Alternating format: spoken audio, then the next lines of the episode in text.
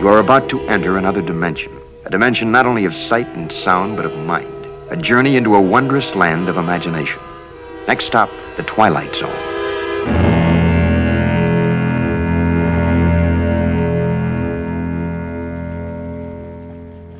If you listen to the first episode of the Twilight Zone podcast, you might remember that I played a short clip of a film that Rod Serling made.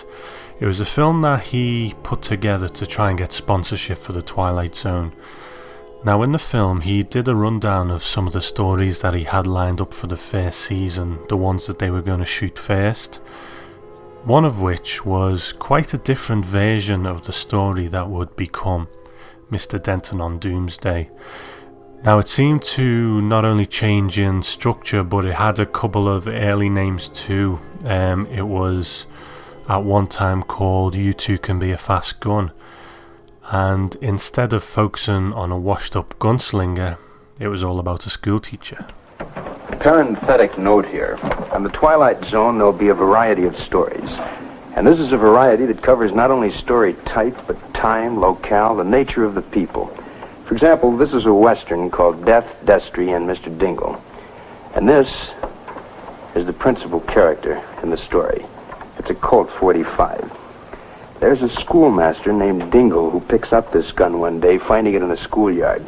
Quite accidentally, it goes off on a couple of occasions. First, it hits a rattlesnake between the eyes at 50 yards.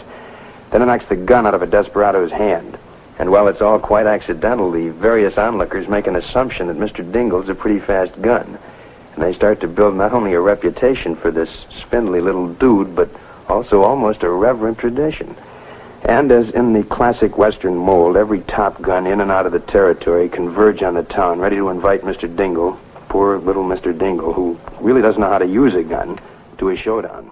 I'm sure that had Rod Serling made the episode that way, it probably would have been just fine and, and quite entertaining, but I do think he made the right choice making the change.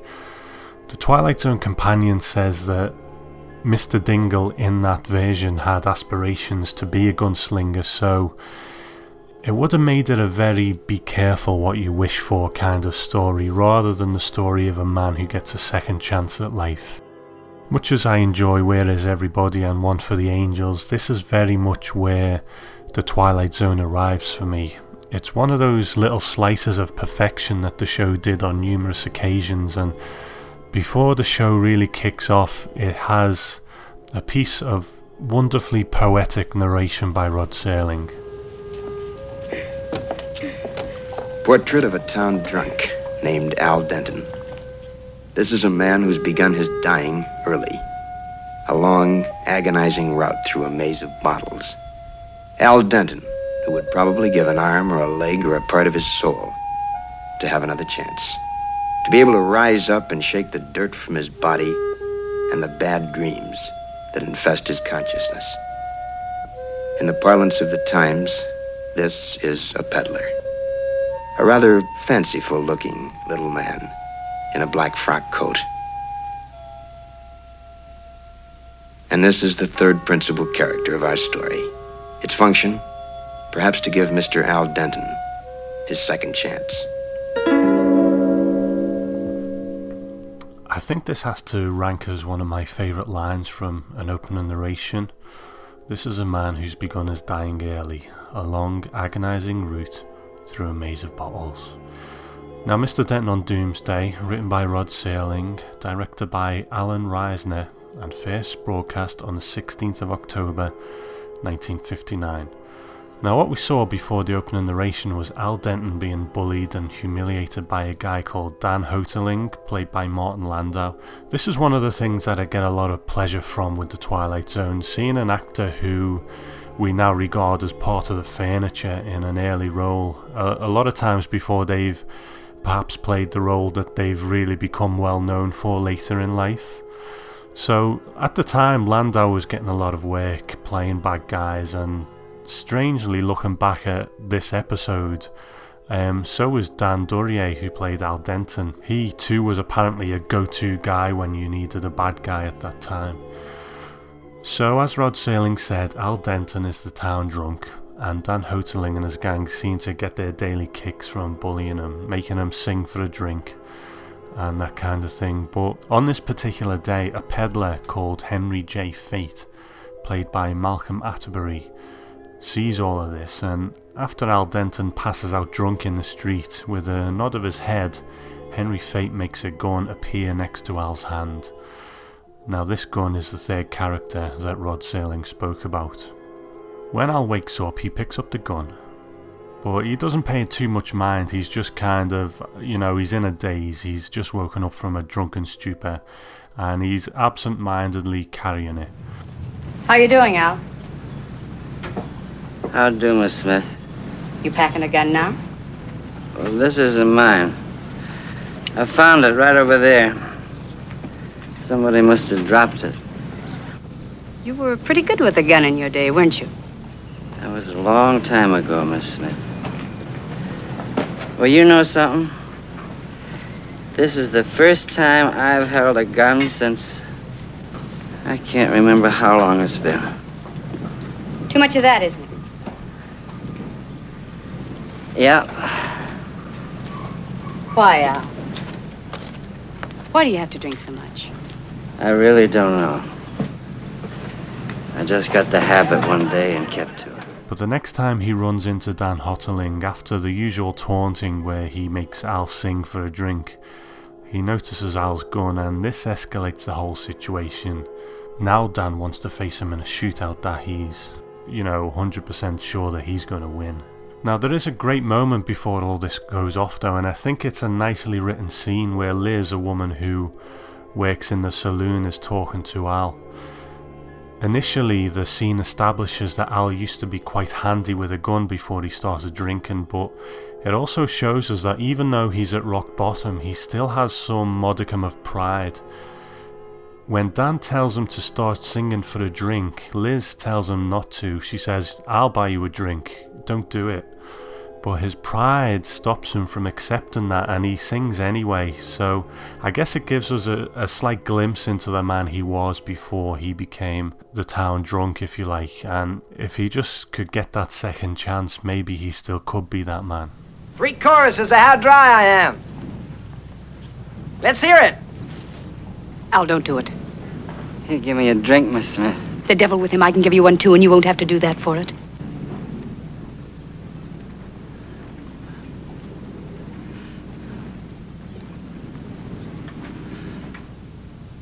How dry I am. How dry I am. Nobody knows how dry. This is where fate steps in. Rod Serling uses the mysterious, stranger Western motif to make fate into an actual being rather than just a, a concept. Fate has intervened here. He's put this gun into Al's hands, and as he nods his head, Al fires the gun, knocking Dan Hotaling's gun from his hands. Then, inside the saloon again, when it seems like an accident to Al, the gun goes off and he shoots the chandelier from the ceiling, knocking Dan to the floor. Now he's the town hero. He's Mr. Denton again and not just the town rummy. And everyone wants to buy him a drink. But here's a clever little piece of misdirection by Rod Serling. When Dan says he's going to go and take a shave. You you imagine that this is the second chance that Rod Serling talked about in the open narration. He's gonna he's gonna clean up his act and sort himself out, but that's not the case. And this piece of dialogue, which is my probably my favourite in the whole thing, explains why. Al. Well, I think everything's going to be all right now. Understand? But Charlie says you're as good with a gun now as you ever were. That's what Charlie says, son. I was good. I was real good. I was so good that once a day, someone would ride into town to make me prove it. And every morning, I'd start my drinking a few minutes earlier. Until one morning, the guy who asked me to prove it turned out to be 16 years old. I left him there on his face, right there in front of the saloon. I left him there bleeding to death with my bullet in him. I guess it'll start all over again now. Every fast and fancy man who owns a gun will come riding in down that street. Only this time it'll be me face down, bleeding to death.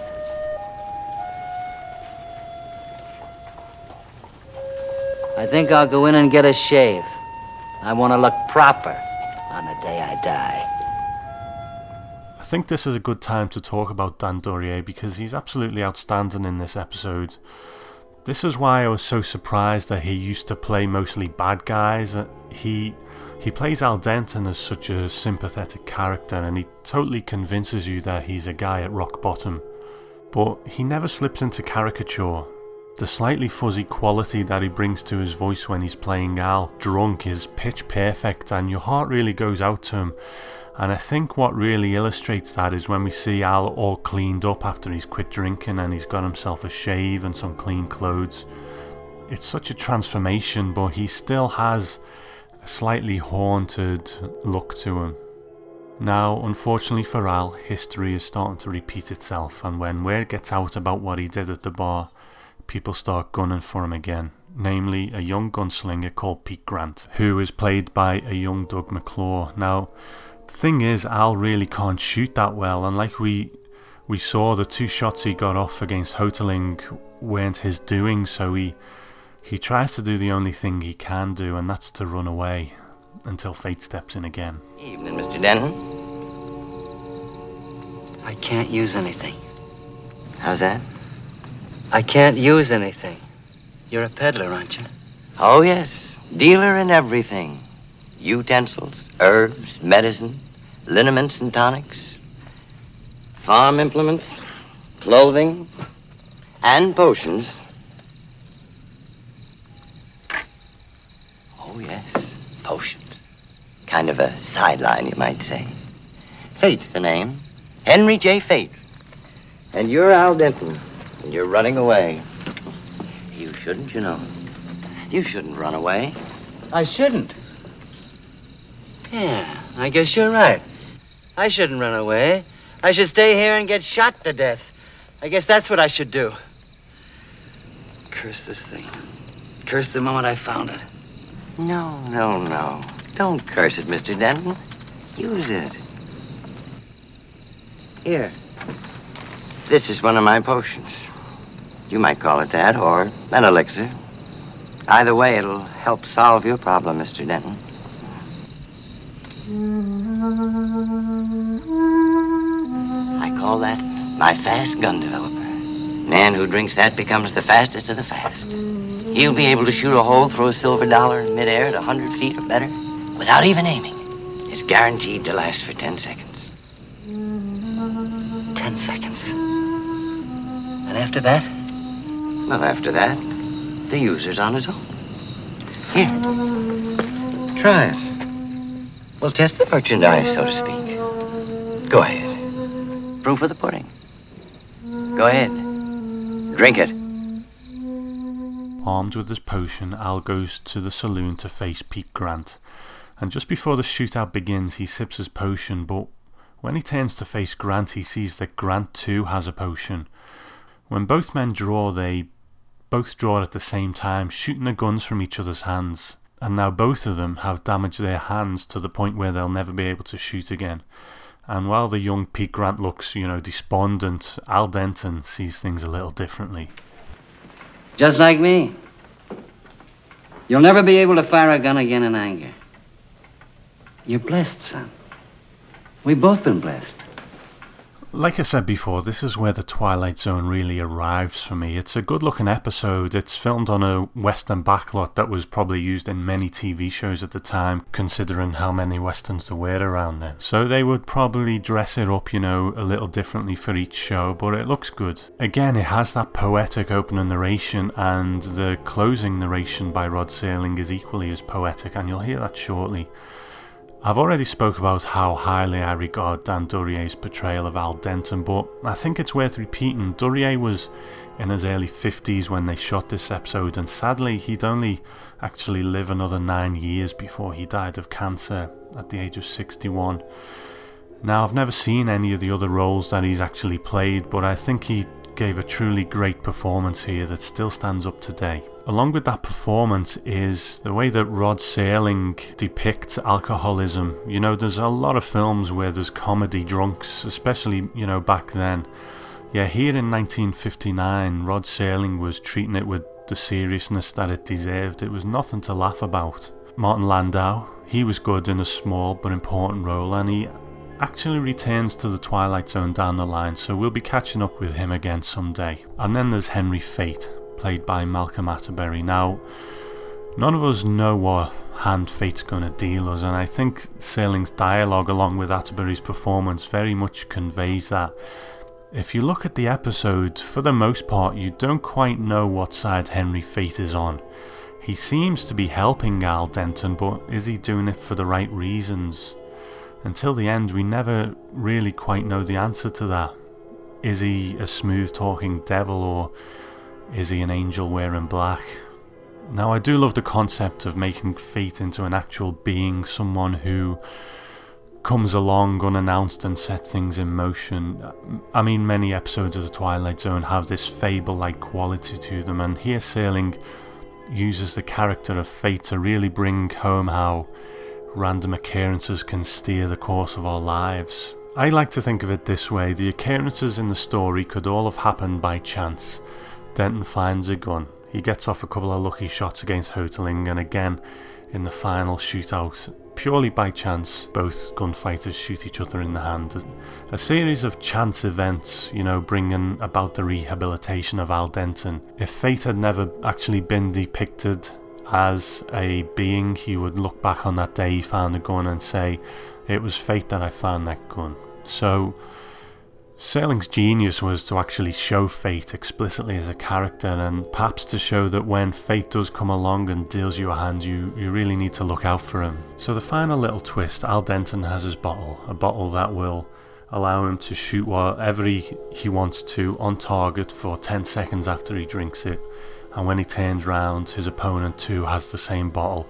Now that's a nice little twist. I think with a lot of Twilight episodes now, looking back on them as you know sophisticated as we are, and having seen many people perhaps use these same twists in different ways in different films and so on. We can see a lot of them coming, but this is one that I think is a nice little surprise. It comes out of nowhere and it's it really has the desired effect. So overall, I think this episode is is quietly inspiring, but there is a sad note to all of it now when I watch the episode. If you listen to Martin Landau's commentary on the DVD, he talks about how the episode was so good because Serling was always around on set working and so on, but then he says that he met Serling later on in life and he said that he'd changed early on he was that man full of ideas and spirit, but when he met him later on, it was like the fight had kind of been knocked out of him. Now we know that Serling was a fighter. He he was fighting interference throughout a lot of the Twilight Zone, and then again later on on Night Gallery, his his follow-up television show, where it got to the point that he pretty much had to leave the show. And it's just sad to me to think of Rod Serling, a man who we respect as a genius, having the fight taken out of him like that. Mr. Henry Fate, dealer in utensils and pots and pans, liniments and potions. A fanciful little man in a black frock coat who can help a man climbing out of a pit, or another man from falling into one. Because you see, fate can work that way in the Twilight Zone. I have a few people I'd like to thank. I'd, um, I'd like to thank a friend of the show named Gary who left me my first review on iTunes in the UK, so many thanks, Gary. And also over in the US, somebody by the name of Glenn Struppen, and I apologise if I've totally messed up the pronunciation there. But they left a review too, and uh, he also asked a couple of questions. One of which was asked by another Tom in the comments section over at thetwilightzone.com as well. Now, the question is whether there'll be any kind of special episodes on things like the radio dramas, the various merchandise, that kind of thing.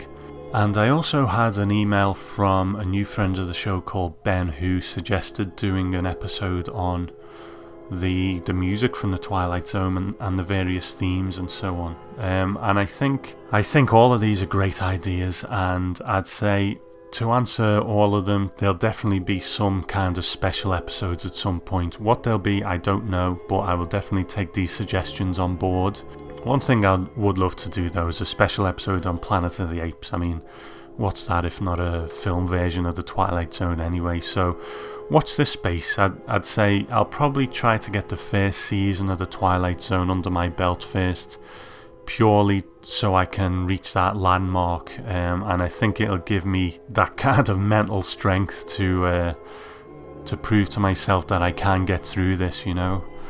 Now the other question that Glenn Struppen asked is, what's the name for Twilight Zone fans? Is it Zoners? I honestly don't know, um, but perhaps if someone out there knows the answer, then do let us know. So thanks for the reviews, guys. And if you enjoy the show and would like to leave an iTunes review, then I would really appreciate it. It really helps get the podcast noticed. Um, and I'll also happily take emails or MP3 clips to include in the show if you want to comment on any past shows or upcoming episodes. You can email me at feedback at the twilightzonepodcast.com. So before I go, I'd just like to remind you to check out my friend Chris on the Night Gallery podcast and you can find that at the twilightzonepodcast.com also. So thanks for listening, and the next podcast will be about the episode called The 16mm Shrine. Bye bye.